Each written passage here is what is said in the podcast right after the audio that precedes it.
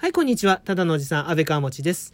今回の配信は、ラジオトーカー銀の城さん企画のライトニングトーク祭りに参加するためのトークとなります。では、参ります。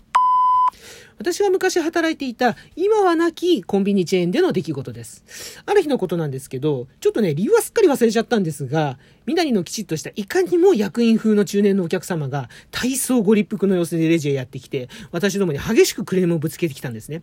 で、これは私たちだけでは太刀打ちできないなと思い、奥から店長を呼び、共にお客様へ頭を下げながら事情を説明したんですけど、お客様は全然納得いかない様子だったんです。で、ついにはこう捨て台詞を吐かれて退店されてしまいました。もういい。あなたたちでは話にならん。直接 11pm の本社へ連絡させてもらう。あの時のお客様へ、今だから申し上げます。私どものお店は 11pm ではなく AMPM でございます。シャバダバダバダバー。安倍川餅でした。